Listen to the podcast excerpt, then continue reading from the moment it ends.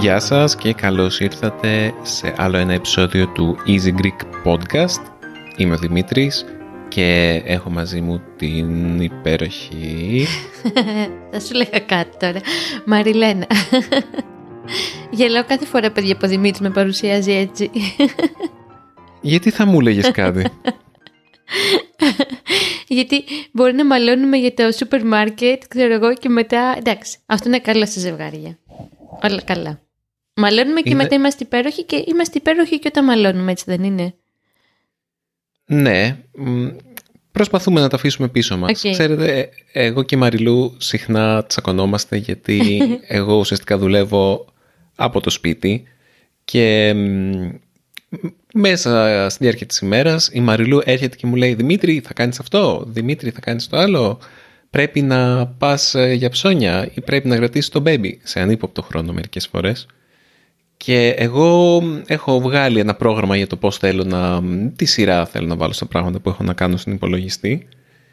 Και εκείνη τη στιγμή με πιάνει εξαπίνης, όπως λέμε. Και είμαι όλο αυτό τώρα μου διαταράσει την ισορροπία. Είναι ένα πρόβλημα το οποίο είμαι σίγουρος ότι έχουν πολλοί άνθρωποι εκεί έξω που δουλεύουν στο σπίτι, ιδιαίτερα με οικογένεια.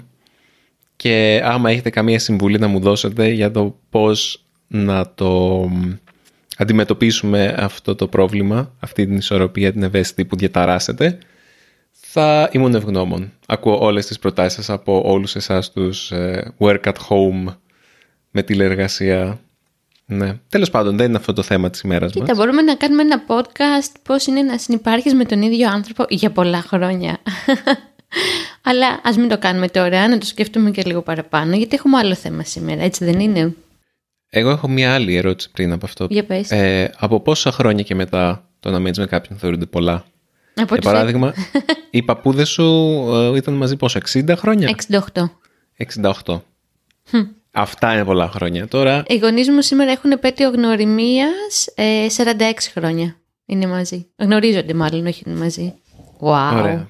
Εμείς έχουμε 5 χρόνια. Εντάξει, εγώ από το εξάμηνο και μετά το μετράω πολύ. Οπότε όταν κάποιος παντρεύτηκε και κάνει παιδί μετά από ένα χρόνο, λες εντάξει, είναι πολλά χρόνια. Ναι, μαζί. Ναι. Εντάξει, όποιος το κάνει αυτό, παιδιά, συγχαρητήρια, είσαι πολύ τολμηρός. Ναι, το θέμα μας σήμερα δεν είναι τα παιδιά, ο έγγαμος βίος και τα χρόνια γάμου. Είναι κάτι τελείως άσχετο. Ναι, αλλά είχαμε κάνει, μάλλον η Ιωάννα έκανε ένα ωραίο post στο Instagram του Easy Creek σχετικό και μας άνοιξε την όρεξη. Άλλωστε είχαμε πει ότι θα θέλαμε να μιλήσουμε γι' αυτό, έτσι να κάνουμε μια βόλτα. Θα κάνουμε μια βόλτα στα αγαπημένα μας μουσεία, τόσο στην Ελλάδα όσο και σε διάφορες πόλεις που έχουμε επισκεφτεί. Σε αφήνω να ξεκινήσεις. Να ξεκινήσουμε από το εξωτερικό ή από την Ελλάδα? Ξεκινήσουμε από την Ελλάδα. Mm-hmm. Πάντα μου άρεσε το Παιδικό Μουσείο. Οκ. Okay. Δεν ξέρω αν μετράει για μουσείο, παιδιά, αυτό. Γιατί να μην μετράει? Γιατί δεν είναι ακριβώς μουσείο. Είναι περισσότερο ένας χώρος δραστηριοτήτων για παιδιά που δεν υπάρχει πια, πόσο ξέρω, ή έχει μεταφερθεί. Ήταν κάποτε στην οδό Κιδαθηναίων, στην Πλάκα. Και πήγαινες ως παιδί και θυμάμαι είχε δραστηριότητες τύπου πώς να φτιάχνεις σοκολάτα ή πώς να φτιάχνεις μπουρμπουλήθρες με ένα σύρμα ή πώς να χρησιμοποιείς έναν υπολογιστή, μιλάμε τώρα για τη δεκαετία του 90, για να κάνεις ζωγραφιές. Είναι κάποιες εικόνες που μου έρχονται από το Παιδικό Μουσείο. Νομίζω κάναμε και τύπου μαριονέτες. Τέτοια πράγματα. Δεν είχε τίποτα το μουσιακό. Ήταν ένας χώρος δραστηριοτήτων. Απλά ακούς Παιδικό Μουσείο και λες «Α, μουσείο».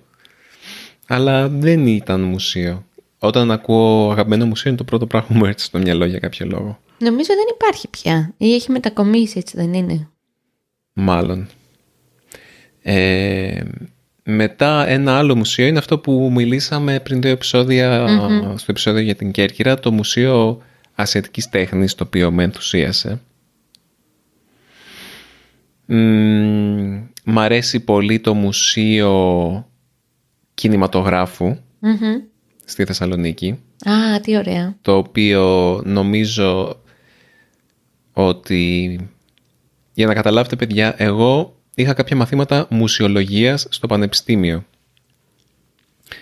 Γιατί σπούδασα πολιτισμική τεχνολογία, culture and media θα λέγαμε, και κομμάτι αυτής της κατεύθυνσης ή αυτών των σπουδών είχε να κάνει με τη δημιουργία εφαρμογών για μουσεία. Τύπου, ωραία, πας σε ένα μουσείο, βλέπεις ένα έκθεμα και έχει μία οθονούλα με μία εφαρμογή που την πατάς, εικόνες, κείμενο, βιντεάκια, και μαθαίνεις λίγα πράγματα για αυτό που έχεις μπροστά σου. Υποτίθεται πως όποιος φτιάχνει αυτές τις εφαρμογές έχει μια ιδέα και για το ίδιο το μουσείο και την έκθεση. Δηλαδή μπορεί να γράφει και τα ίδια τα κείμενα. Δεν είναι απαραίτητο ότι κάποιος άλλος γράφει τα κείμενα. Οπότε θεωρητικά έπρεπε ως προγραμματιστές ή αυτοί που αναπτύσσουν τις εφαρμογές να έχουμε και μια ιδέα του πώς καλύτερα να αναπαριστούμε ψηφιακά μια έκθεση. Και σε αυτά τα πλαίσια, γιατί σας το λέω αυτό, σε αυτά τα πλαίσια είχε έρθει η... πώς λέγεται, όχι διευθύντρια έκθεσης. Είναι... Curator. Ναι, curator. Αυτό, η curator του Μουσείου Κινηματογράφου της Θεσσαλονίκης. Είχε έρθει για ένα μάθημα και μας είχε μιλήσει για το πώς είχε στηθεί η έκθεση αυτή και το μουσείο. Και ήταν πολύ ενδιαφέρον. Και αφού είχε έρθει αυτή η κυρία, είχα πάει στη Θεσσαλονίκη. Την επόμενη φορά που είχα πάει στη Θεσσαλονίκη, είχα πάει στο Μουσείο Κινηματογράφου και ενώ δεν... με ενδιαφέρει ιδιαίτερα ο ελληνικός κινηματογράφος, είχα περάσει πάρα πολύ ωραία, γιατί πολύ απλά ήταν τόσο ενδιαφέρουσα η έκθεση. Δηλαδή ήταν τόσο καλωστημένη, ήταν πολύ σκοτεινή η αίθουσα ας πούμε, και είχε σποτάκια σε συγκεκριμένα σημεία με τα ρούχα των ηθοποιών, με παλιές κινηματογραφικές μηχανές, είχε βίντεο από ταινίες, είχε μια πλήρη αναπαράσταση που επέτρεπε και σε έναν που δεν είχε ιδέα σχετικά με το θέμα του ελληνικού κινηματογράφου να περάσει καλά. Οπότε για μένα αυτό είναι άλλο ένα μουσείο το οποίο μου έρχεται στο μυαλό. Μαριλού. Απλά να πω ότι αυτό που περιγράφεις είναι πολύ ωραίο και για τους φίλους που βλέπουν και ακούνε Easy Greek, γιατί κατά καιρούς μας ζητάνε να τους προτείνουμε ελληνικές ταινίες να δούνε, είτε χωρίς υπότιτλους, είτε και με υπότιτλους στα αγγλικά. Οπότε νομίζω ότι αν βρεθείτε Θεσσαλονίκη είναι ένα καλό μουσείο. Αν σας ενδιαφέρει ο ελληνικός κινηματογράφος, πολύ θέλω να πω, Δημήτρης, σε αυτό που περιγράφεις. Γενικά η Θεσσαλονίκη έχει ωραία μουσεία, αλλά δεν έχω καταφέρει να πάω πουθενά, γιατί πάντα πήγαινα για μία ή δύο μέρες. Λοιπόν, εμένα το πρώτο μουσείο που μου έρχεται ως ίσως το πιο αγαπημένο μου ή ας πούμε πολύ αγαπημένο μου, είναι το Μουσείο Λαϊκών Μουσικών Οργάνων. Γιατί εσύ τουλάχιστον, και νομίζω και οι θεατές μας και οι ακροατές μας ξέρουν καλά πια πόσο πολύ αγαπάω την ελληνική μουσική και τη μουσική γενικά, αλλά ιδιαίτερα την ελληνική μουσική και την παραδοσιακή. Οπότε εκεί είναι ο παράδεισός μου, γιατί Δημήτρη πας και έχει, τα εκθέματα είναι μουσικά όργανα, τα οποία σε κάθε μουσικό όργανο δίπλα έχει και ακουστικά, τα οποία φορώντας τα ακούς τον ήχο που αναπαράγονται από αυτά τα μουσικά όργανα, τέλος πάντων. Και ήταν πολύ ωραίο, γιατί στο υπόγειο, αν θυμάμαι καλά, έχει και μια λατέρνα που είχα πολλά χρόνια να δω. Είχε και κάποιες φιγούρες του Καραγκιόζη από το Θέατρο Σκιών, κάτι για το οποίο μπορούμε να κάνουμε και ένα επεισόδιο, να εξηγήσουμε τι είναι αυτό για όσους δεν ξέρουν. Και γινόντουσαν εκεί μέσα και μαθήματα μουσικής, και είχα κάνει 2 φορές απόπειρα να κάνω μαθήματα εκεί. Μια φορά έκανα κρουστά και τη δεύτερη και τελευταία φορά έκανα σαντούρι, αλλά κατάλαβα ότι δεν το έχω με τη μουσική, να διαβάζω μουσική παρά μόνο να ακούω. Ήταν σε ένα φανταστικό κτίριο στην Πλάκα, όπου είχε και αυλή μπροστά και ζούσε μια τεράστια χελώνα ξεχασμένη από το χρόνο εκεί. Είχε και πολιτήριο με μουσικά CD και βιβλία κτλ. Βέβαια έχει μετακομίσει από την Πλάκα δυστυχώς, δεν ξέρω πού έχει πάει, νομίζω κάπου στο Ψηρή. Αλλά ναι, θα το ψάξω και μπορούμε να το βάλουμε στα σχόλια αν υπάρχει και πού. Γενικά μπορούμε στα σχόλια να βάλουμε διευθύνσεις μουσείων και τα λοιπά μας, άμα θέλεις και δεν είναι πολύ μεγάλος κόπος. Οπότε ναι, νομίζω το νούμερο 1 μουσείο είναι αυτό. Κάτσε να σκεφτώ. Αρχαιολογικά μουσεία τύπου Μουσείο Ακρόπολης ή το Εθνικό Αρχαιολογικό Μουσείο. Και τα δύο είναι, ξέρεις Δημήτρη, είναι φανταστικά. Ας μιλήσουμε γι' αυτό, ναι, ας μην το πάμε πιο εναλλακτικά και τα λοιπά. Όχι, παιδιά, δεν γίνεται να έρθετε στην Αθήνα και να μην πάτε αρχικά στο Μουσείο της Ακρόπολης. Άλλωστε συνδυάζεται και με τη βόλτα στην Ακρόπολη και αν δεν κάνω λάθος υπάρχει και ενιαίο εισιτήριο. Και είναι υπέροχο και φανταστικό το Εθνικό Αρχαιολογικό Μουσείο στην Πατησίων που στεγάζεται σε ένα πανέμορφο κτίριο. Εντάξει, εκεί θα τα μάθετε και θα τα δείτε όλα. Εμένα λόγω καταγωγής μου άρεσε πάρα πολύ το κομμάτι που αφορούσε τον κυκλαδικό ή κυκλαδίτικο, δεν ξέρω ποιο είναι το σωστό, πολιτισμό. Κυκλαδικό. Κυκλαδικό, ευχαριστώ. Ναι, θα δείτε πολλές ομορφιές μαζεμένες, πάρα πολλές ομορφιές μαζεμένες. Και γενικά τα μουσεία αρχαιολογικού ενδιαφέροντος, Δημήτρη, μ' αρέσουνε, το ξέρεις αυτό. Θα έλεγα ότι είναι απαραίτητο, άμα πάτε σε ένα τέτοιο μουσείο, να πάτε με ξεναγό. Ναι, ισχύει αυτό, παιδιά. Εγώ την πρώτη φορά που πήγα στο Μουσείο της Ακρόπολης γνώρισε έναν ξεναγό. Ναι, ξέρουμε την ιστορία. Ναι, εντάξει. Εγώ την ξέρω, εντάξει, μάλλον οι ακροατές μας δεν την ξέρουν. Ναι, πες τους. Δεν θα την πω την ιστορία, αυτή είναι πολύ προσωπική. Γνώρισα γενικά τελίτσες έναν ξεναγό που μας έκανε και την ξενάγηση. Χωρίς αυτό θα είχα χάσει τη μισή ομορφιά. Ξέρεις, Χολ, ποιο άλλο μουσείο ήταν πολύ όμορφο και πήγαμε πρόσφατα μαζί και μπορείς να μου πεις και τη δικιά σου γνώμη και εμπειρία? Για πες. Το μουσείο που στεγάζεται μέσα στον αρχαιολογικό χώρο του Κεραμικού. Ναι, δεν είχε κάτι το ιδιαίτερο. Εμένα με απασχολεί πάρα πολύ το θέμα του θανάτου. Okay, όπως όλους μας φαντάζομαι. Ναι. Και μου αρέσει πάρα πολύ το πώς απεικονιζότανε ο θάνατος μέσα από τα γάλματα ή κάποια σκεύη που θάβανε μαζί με τους νεκρούς ή και όταν είχαν πεθάνει κάποια παιδιά πώς το έδειχνε αυτό κτλ. Γενικά ο Κεραμικός, ας πούμε, είναι ένα ανοιχτό μουσείο, υπαίθριο, εξαιρετικός χώρος.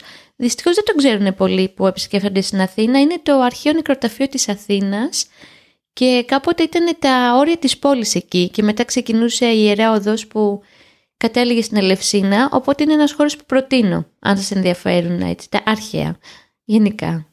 Είχε πλάκα εκεί γιατί είχα πάει και είχε κάτι μηνύματα, τα οποία μοιάζαν με καφέδες, με ποτηράκια από καφέ, δηλαδή ναι. Είχαν κυλινδρικό σχήμα, ήταν κάθετα και στο πάνω μέρος είχαν ένα πιο φαρδί μέρος, το οποίο μοιάζε λίγο ή με μανιτάρι ή με καπάκι σε ποτήρι καφέ.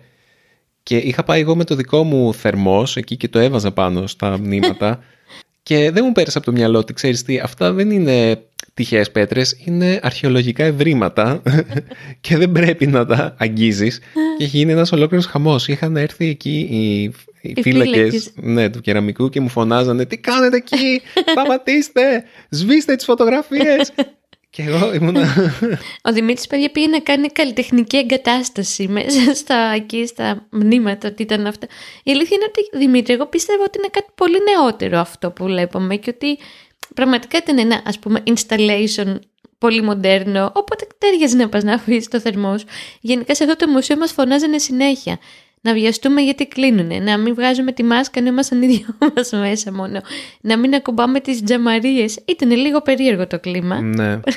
Πάντως είχα πάρει μια φωτογραφία που επειδή αυτοί οι κύλινδροι πάνω τους γράφανε τρεις λέξεις. Γράφανε το όνομα του νεκρού, γράφανε το όνομα του πατέρα του νεκρού και γράφανε την προέλευση. Α, δεν το θυμάμαι. Έχω πάρει μια φωτογραφία ενός Δημητρίου Πειραιεύς. Όπα, να Δημήτριος Δημητρίου Πειραιεύς. Να το, Δημήτρη. Και το έχω βάλει στο LinkedIn μου αυτή τη φωτογραφία. Δεν ήξερα καν ότι έχεις LinkedIn τέτοιο όπως το λένε. LinkedIn. Okay, LinkedIn. Okay. Ναι, θα βάλω ένα link στο LinkedIn μου για να το δείτε ή καλύτερα να βάλω μια φωτογραφία του αυτού που σας λέω ακριβώς τι πήρα για να καταλάβετε περίπου και τα... Υποτίθεται το έχεις σβήσει και υποσχεθήκαμε ότι δεν το ανεβάσουμε κάπου, Δημήτρη, γιατί πήρα φωτογραφίες, ρε. Ωραία, δεν έχω κρατήσει φωτογραφίες από... Έχω κρατήσει όμως φωτογραφίες... Χωρίς το θερμό. Ναι, που είναι okay. Εντάξει, τέλεια. Κοίτα, έχει μια λογική αυτό που λέγανε, γιατί λέει ότι πρέπει να πάρεις άδεια για να πάρεις τη φωτογραφία, γιατί μπορεί ο καθένας να πάει και να κάνει ένα product placement που λένε, δηλαδή να πάρει ένα... Την Coca-Cola μας είπαν συγκεκριμένα. Ναι, την Coca-Cola ή να πάει ένας influencer και να κάνει μια φωτογράφηση με ένα τυχαίο προϊόν που θέλει να διαφημίσει σε αυτόν τον χώρο και άμα το επιτρέψουν σε εμάς, μετά μπορούν να το επιτρέψουν σε οποιονδήποτε και να γίνει χαμός. Οπότε μάλλον έχουν δίκιο. Απλά ήταν κωμικό το πώς έκαναν. Ναι, εντάξει. Ήταν σαν να βάλαμε φωτιά στην Ερμού. Η υπερβολή τους. Ισχύει. Αλλά εντάξει, ναι. Αλλά ένα πολύ ωραίο μουσείο επίσης που μου άρεσε, επισκεφτήκαμε πρόσφατα και μάλιστα το έχουμε καταγράψει. Ναι. Και το έχουμε δείξει στο εμείς. Easy Greek και έχουμε μιλήσει γι' αυτό. Ήταν το Μουσείο Ιδροκίνησης στη Δημητσάνα. Α, ναι, οκ. Okay. Άλλο σχεδόν υπαίθριο μουσείο. Ναι, μου αρέσουν αυτά τα μουσεία τα οποία παίρνουν ένα θεωρητικά βαρετό πράγμα και στο κάνουν ενδιαφέρον μόνο και μόνο από το πόσο όμορφα το στείνουνε και το πόσο σε βάζουνε με την ποιότητα των εκθεμάτων και με την... Άμα για παράδειγμα εκεί είχαν μήλους που όντως λειτουργούσαν στο Μουσείο Ιδροκίνησης ή μπορούσες να δεις ακριβώς πώς γινόταν η διαδικασία και να μπεις στην... Έκλεινες λίγο τα μάτια σου και φανταζόσουν πώς χρησιμοποιούσαν τότε το νερό για να κάνουν όλα όσα κάνουν εκεί, την βυρσοδεψία ή τους μήλους για τα σιτηρά και για όλα αυτά ή για την... Όχι για τα σιτηρά, είχαν και έναν μπαρουτόμιλο, έτσι δεν είναι? Τα πάντα είχαν παιδιά σε αυτό το Μουσείο Ιδροκίνησης. Ναι, ήταν πολύ ενδιαφέρον. Στη Δημητσάνα αυτό. Στη Δημητσάνα. Είναι διάφορα μουσεία τα οποία θα ήθελα να πάω. Είναι αυτό που μου λες εσύ το μουσείο, δεν είναι αγαπημένο μουσείο, αλλά είναι το μουσείο των σιδηροδρόμων. Α, ναι, στην Πειραιά. Ντροπή και μένουμε τόσο κοντά. Θα πάμε με το Σταύρο μια βόλτα. Ναι, ένα άλλο ωραίο μουσείο το οποίο έχει ενδιαφέρον και είναι πολύ μικρό. Και το προτείνω σε όσους έρχονται στην Ελλάδα, ειδικά άμα είναι στον Πειραιά. Είναι ένα πάρα πολύ μικρό μουσιάκι μέσα στον σταθμό του ΙΣΑΠ στον Πειραιά, που είναι το Μουσείο των Ηλεκτρικών Σιδηροδρόμων Αθηνών Πειραιός, του κοινός ΙΣΑΠ, της γραμμής 1 του μετρό και δείχνει πώς ήταν παλιά τα βαγόνια του ηλεκτρικού, τι φοράγανε οι ελεγχτές, πώς ήταν τα κέντρα ελέγχου, ας πούμε, για τις γραμμές. Έχει πάρα πολλά πραγματάκια. Αυτό ήταν ένα πολύ ωραίο μουσείο, Δημήτρη, για όποιον σε έστεινε στο σταθμό του Πειραιά. Πολλοί κόσμος αργήσα ραντεβού του άλλωστε εδώ στην Ελλάδα. Οπότε και εγώ πεταγόμουν και το χάζευα. Σκέφτομαι ότι... Εντάξει, πιο πολύ έτσι πάει κουβέντα σε μουσεία που έχουμε στην Ελλάδα. Για να... Όχι αγαπημένα μουσεία. Ωραία. Όχι, περίμενα να σου πω ένα μουσείο αγαπημένο μουσείο στην Ελλάδα και μετά λέμε και για το εξωτερικό θες. Πες, ναι. Ωραία. Θεωρώ ότι είναι πολύ όμορφο το Μουσείο Μπενάκη στην Πειραιώς, το οποίο βέβαια δεν έχει εκθέσεις μόνιμες, έχει παροδικές εκθέσεις, αν το είπα σωστά, αλλά μου αρέσει πάρα πολύ ο χώρος του μουσείου, γιατί έχει μια τεράστια αυλή έξω, οπότε να έχετε παιδιά και έχει και ένα καφέ. Οπότε πίνεις εσύ καφεδάρα και αφήνεις τα παιδιά και τρέχουν. Δεν έχει τίποτα ο χώρος αυτός, οπότε δεν είναι καθόλου επικίνδυνος για τα παιδιά. Και μία έκθεση που επισκεφτήκαμε τελευταία με τον Δημήτρη και με τον Σταύρο μαζί, ήταν η πρώτη έκθεση του Σταύρου στη ζωή του. Ήταν μία έκθεση αφιερωμένη στα 100 χρόνια, σωστά, 100 ήταν, ναι, από τότε που ξεκίνησε το εργοστάσιο Παπαδόπουλος να παράγει μπισκότα. Ναι. Τα μπισκότα Παπαδοπούλου είναι... ίσως η πιο γνωστή μάρκα μπισκότων στην Ελλάδα και έκτοτε δεν κάνουν μόνο μπισκότα, κάνουν και πουράκια με μερέντα και δεν ξέρω και αλμυρά ψωμάκια και σκατάκια. Τέλος πάντων, είχε πάρα πολύ ενδιαφέρον γιατί ήταν πάρα πολύ ωραία στημένη αυτή η έκθεση, αλλά δυστυχώς έχει τελειώσει, οπότε δεν μπορούμε να σας την προτείνουμε.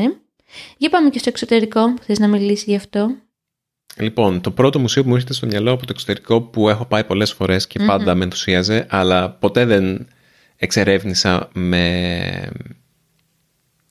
Ποτέ δεν του έδωσα τον χρόνο που του άξιζε, γιατί βιαζόμουν ή οι γονείς μου βιάζονταν ή κάτι τέλος πάντων. Ήταν το Deutsches Museum στο Μόναχο, που είναι το Μουσείο Τεχνολογίας στο Μόναχο, το οποίο είναι έχει πάρα πολλά επίπεδα, δεν θυμάμαι πόσους ορόφους έχει και θυμάμαι ότι σε κάθε όροφο είναι αφιερωμένο σε ένα κομμάτι της τεχνολογίας, δηλαδή πάνω-πάνω είναι είναι τα τηλεσκόπια και οι μέθοδοι καταγραφής χρόνου και μετά πιο κάτω είναι τα βιομηχανικά μηχανήματα, μετά πιο κάτω έχει αεροπλάνα, έχει πλοία. Τέλειο. Έχει τα πάντα έχει αυτοκίνητα. Είναι, πώς να σου πω, είναι το βιομηχανικό τεχνολογικό, αλλά όχι μόνο βιομηχανικό, όλο το τεχνολογικό μουσείο. Και τελευταία φορά πήγα όταν ήμουν μικρός. Mm-hmm. Δεν ήμουν μικρός, ήμουν 19 χρονών, 20 χρονών και μου άρεσε τόσο όσο μου άρεσε και όταν ήμουν παιδί που είχα επισκεφθεί με τη μάνα. Τι ωραία. Και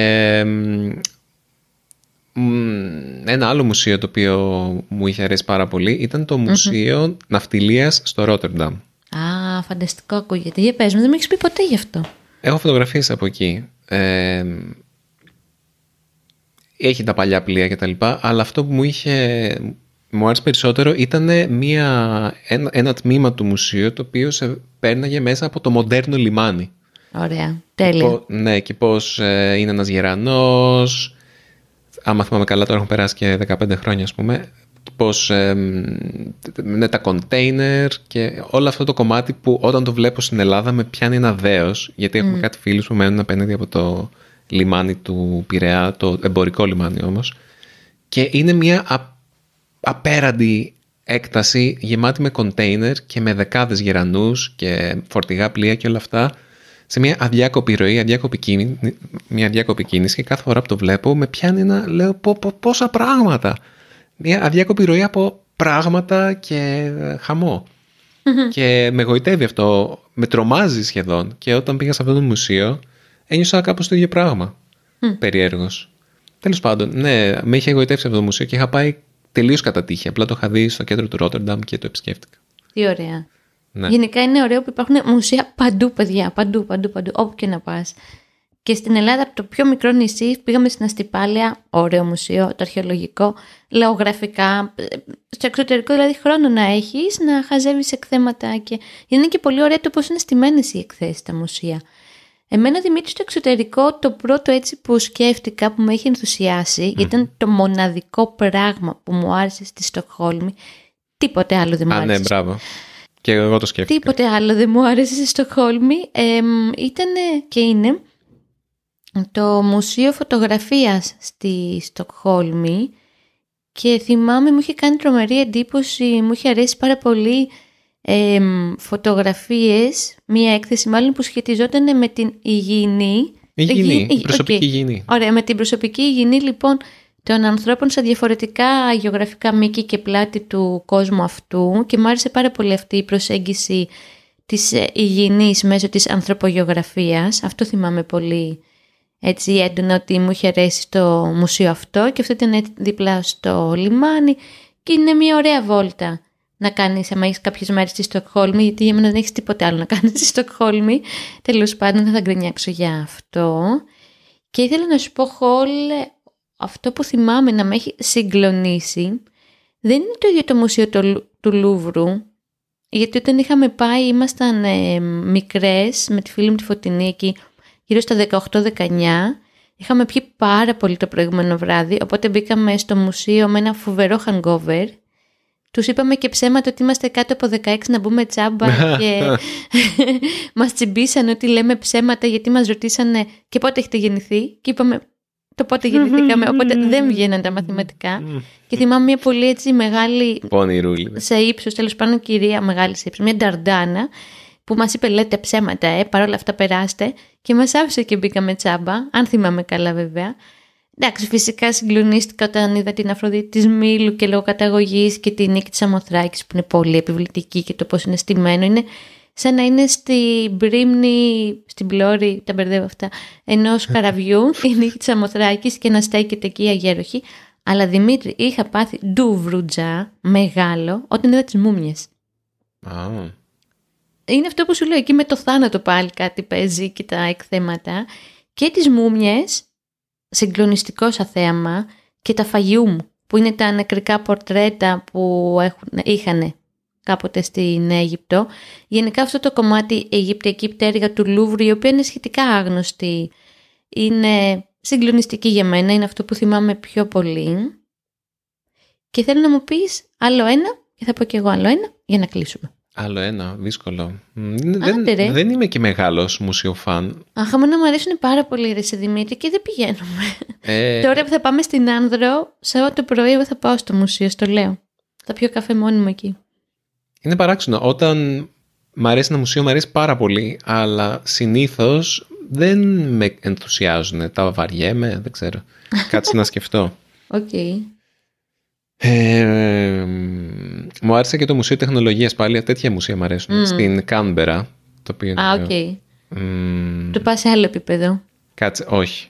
Έχω κάποιο. Πες εσύ. Λοιπόν, εγώ έχω να πω δύο, θα τα πω σχετικά γρήγορα σε σχέση με τη ζωγραφική, επειδή μου αρέσει πάρα πολύ η ζωγραφική.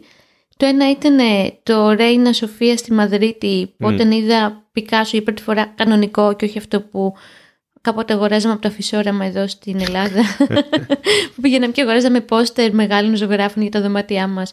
Οπότε όταν είδα την Κουέρνικα μπροστά μου ήμουνα «Ούψ, οκ». Και θυμάμαι μου είχε κάνει και τρομερή εντύπωση ο Λίχτενστάιν όταν είδα έργα του έτσι από κοντά. Και εξαιρετικό μουσείο, παιδιά. Βόλτα, όταν θα έρθετε στην Αθήνα, το Ίδρυμα Γουλανδρή, το θυμήθηκα, β.και.μ.γουλανδρή, για να το βρείτε σωστά, στο Παγκράτι, όπου και το Παγκράτι είναι πολύ όμορφο για βόλτα. Και εκεί μπορείς να δεις πολύ ωραίους ζωγραφικούς πίνακες, τόσο από ξένους καλλιτέχνες, όσο και από Έλληνες. Και συγκλονιστικό ήταν η απεικόνιση του Τσαρούχη, όταν ζωγράφησε ο Τσαρούχης σε ένα κομμάτι του Πειραιά που πολύ αγαπάω, γύρω από τον Άγιο Νικόλαο. Κάθισα εκεί και έκλαιγα μόνη μου. Κανείς δεν κατάλαβε το γιατί. Γενικά μου αρέσει να κλαίω. Έχω μια τάση να κλαίω όταν με συγκινεί κάτι στην τέχνη. Αυτά νομίζω είναι τα μουσεία, τα πιο αγαπημένα μου. Έχεις κάτι άλλο να πεις, τι θες να το κλείσουμε? Γιατί μας περιμένει και το μεσημεριανό που είναι ειδικά σχεδιασμένο για τη Μεγάλη Πέμπτη σήμερα. Ναι. Υπάρχει το άλλο μουσείο Γουλανδρής στην Αθήνα που μου άρεσε εμένα, που ήταν το Μουσείο Φυσικής Ιστορίας. Α, ναι! Το οποίο είναι στην Κηφισιά. Γενικά, εμένα μου αρέσουν τα μουσεία φυσικής ιστορίας, αν και δεν έχει τύχει να πάω σε πολλά. Αλλά όποτε πηγαίνω, το απολαμβάνω πραγματικά. Τι ωραία. Γενικά, εμένα μου αρέσει μόνο και μόνο ότι έχουμε τη τζάντα από το Smith. Δεν μπορώ να το πω. Smithsonian. Okay. Το οποίο μας έχει φέρει ο φίλος μας ο Τζίνο που δουλεύει εκεί και το έχουμε στολίσει με το Δημήτρη στο σπίτι. Γιατί και εγώ θέλω πάρα πολύ να πάω σε Μουσείο Φυσικής Ιστορίας και κάπως δεν με έχει βγάλει ο δρόμος, οπότε το βάζω και αυτό στη λίστα. Σωστά. Για όταν πάμε στην Αμερική. Ναι. Ή έστω και στην Κηφισιά να πω να δω το Ελληνικό Μουσείο Φυσικής Ιστορίας. Είχε και θυμάμαι ένα μουσείο το οποίο πηγαίναμε με το σχολείο, το οποίο ήταν στην Πανεπιστημιούπολη Φυσικής Ιστορίας. Σας είχατε πάει ποτέ? Δεν έχω ιδέα. Θυμάμαι κάτι τα ερειχευμένα ζώα, αλλά δεν ήταν το Μουσείο Γουλανδρή, ήταν κάπου εκεί, στου ζωγράφου κάπου. Τώρα έτσι όπως το είπες μου ήρθε μια απέσια, δεν ξέρω είναι ανάμνηση κάπου, το είχα διαβάσει, που σε ένα νοσοκομείο υπάρχουν εκθέματα από ανθρώπινα όργανα. Α, θυμήθηκα ποιο μουσείο μου είχε κάνει φοβερή εντύπωση. Για πες. Έλα, στο κλείσιμο. Γκόλις 90. Το Μουσείο Αντίπα στο Βουκουρέστι. Τι είναι Φυσικής Ιστορίας. Α, οκ. Ήταν ένα πάρα πολύ εντυπωσιακό μουσείο φυσικής ιστορίας. Σίγουρα το καλύτερο των Βαλκανίων, από όσο μπορώ να ξέρω τέλος πάντων. Ήταν πάρα πολύ ωραίο. Πάρα πολύ ωραίο. Άμα πάτε Ρουμανία, να πάτε στο Βουκουρέστι και να πάτε σε αυτό το Μουσείο Φυσικής Ιστορίας. Okay. Αλλά ναι, και αυτό που λες με τα ανθρώπινα όργανα. Κάτι μου θυμίζει τώρα αυτό. Ναι, παίζει. Είναι ένα από το Spotted by Locals, το ξέρω, που είναι το Μουσείο Ανατομίας και Ιατρικής Ιστορίας, κάπως έτσι, που έχουν διάφορα παράξενα πράγματα. Ναι, για κανένα λόγο, παιδιά. Δεν θέλω να δω το σχολικό ειδήτη κανενός όμως, ούτε το δικό μου. Και από την παράξενη Ελλάδα δεν είναι ένα Μουσείο Εγκληματολογίας. Δεν θυμάμαι να το είχαμε πει στην παράξενη Ελλάδα, όταν ακόμα κάνουμε την παράξενη Ελλάδα. Έλα μου ντε, αυτό ακούστηκε κάτι πολύ παλιό. Ρετρό. Ναι, υπάρχει ένα Μουσείο Εγκληματολογίας που έχουν διάφορα παράξενα αντικείμενα σε σχέση με εγκλήματα. Και νομίζω ότι εκεί έχουν και κάποια. Τύπου μωρά τα οποία γεννήθηκαν. Όχι. Κάτι τέτοια. Εντάξει. Ας σταματήσει εδώ αυτή η κουβέντα, γιατί δεν αντέχω ούτε να το ακούω αυτό το πράγμα πραγματικά. Ναι. Εντάξει, ωραία. Λογικό. Μ' άρεσε αυτό, έτσι, να κάνουμε μια γρήγορη βόλτα, Δημήτρη. Ήταν ωραίο. Ωραίο ήταν, ναι. Απογοητεύτηκα με το από όσα λίγα μουσεία έχω επισκεφτεί. Εντάξει. Όταν τα έβαλα κάτω, ξέρεις, σκεφτόμουν σε αυτό το επεισόδιο, σκεφτόμουν ναι, σίγουρα θα έχω πολλά μουσεία να πω και να διαλέξω. Και μετά ήμουν, τα αγαπημένα μουσεία έγιναν τα μουσεία που έχω επισκεφθεί. Εντάξει. Εσένα ξέρεις τι, δεν σου αρέσουν και τα αρχαιολογικά, δηλαδή εγώ που πηγαίνω. Μ' αρέσουν, ναι, απλά είναι αυτό που σου έλεγα. Θέλω οπωσδήποτε έναν ξεναγώ, γιατί άμα δεις απλά μια πέτρα Και συνήθως οι περιγραφές που έχουν δίπλα στα τέτοια δεν σου λένε, χρησιμοποιούν αρχαιολογικούς όρους που είναι βαρετοί ή τουλάχιστον δεν ξέρεις τι πράγμα είναι αυτό. Δοχείο. Κάποιος πρέπει να σου πει τι είναι το αέτομα, κάποιος πρέπει να σου πει τι είναι το. Είπα τώρα την πρώτη αρχαιολογική λέξη που μου ήρθε στο μυαλό. Κάποιος πρέπει να σου εξηγήσει γιατί είναι σημαντικό αυτό που βλέπεις και πώς χρησιμοποιούνταν τότε κτλ. Άμα δεν έχεις κάποιον. Ναι, δεν είναι βαρετό απαραίτητα. Είναι. Αδιάφορο. Ακατανόητο. Okay. Είναι. Ναι, αδιάφορο. Εντάξει, δεν ανακοινέσαι ευγενικός, είναι βαρετό. Ναι, αλλά δεν είναι η σωστή λέξη. Είναι κάτι άλλο που θέλω να πω. Είναι σαν να βλέπεις.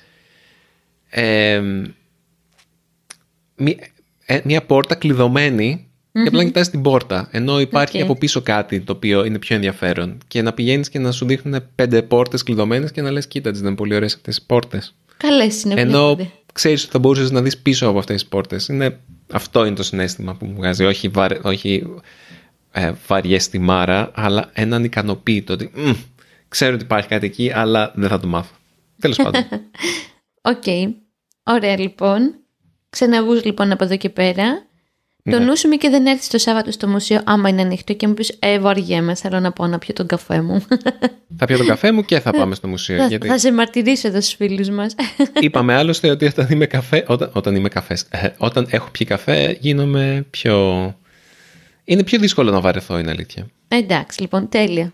Εγώ να χαιρετήσω. Καλή συνέχεια από εμένα. Τα λέμε σε μια εβδομάδα. Γεια και χαρά. Άμα θέλετε να μας στείλετε στο podcast, να μας στείλετε ένα μήνυμα, ένα ηχητικό μήνυμα, τα πάντα, στείλτε μας στο podcast@easypavlagreek.org ή μπείτε στο easygreek.fm και αφήστε ένα σχόλιο κάτω από αυτό το επεισόδιο. Μας αρέσουν πολύ τα σχόλια και τα μηνύματα, οπότε σας περιμένουμε. Γεια και χαρά. Γεια σας.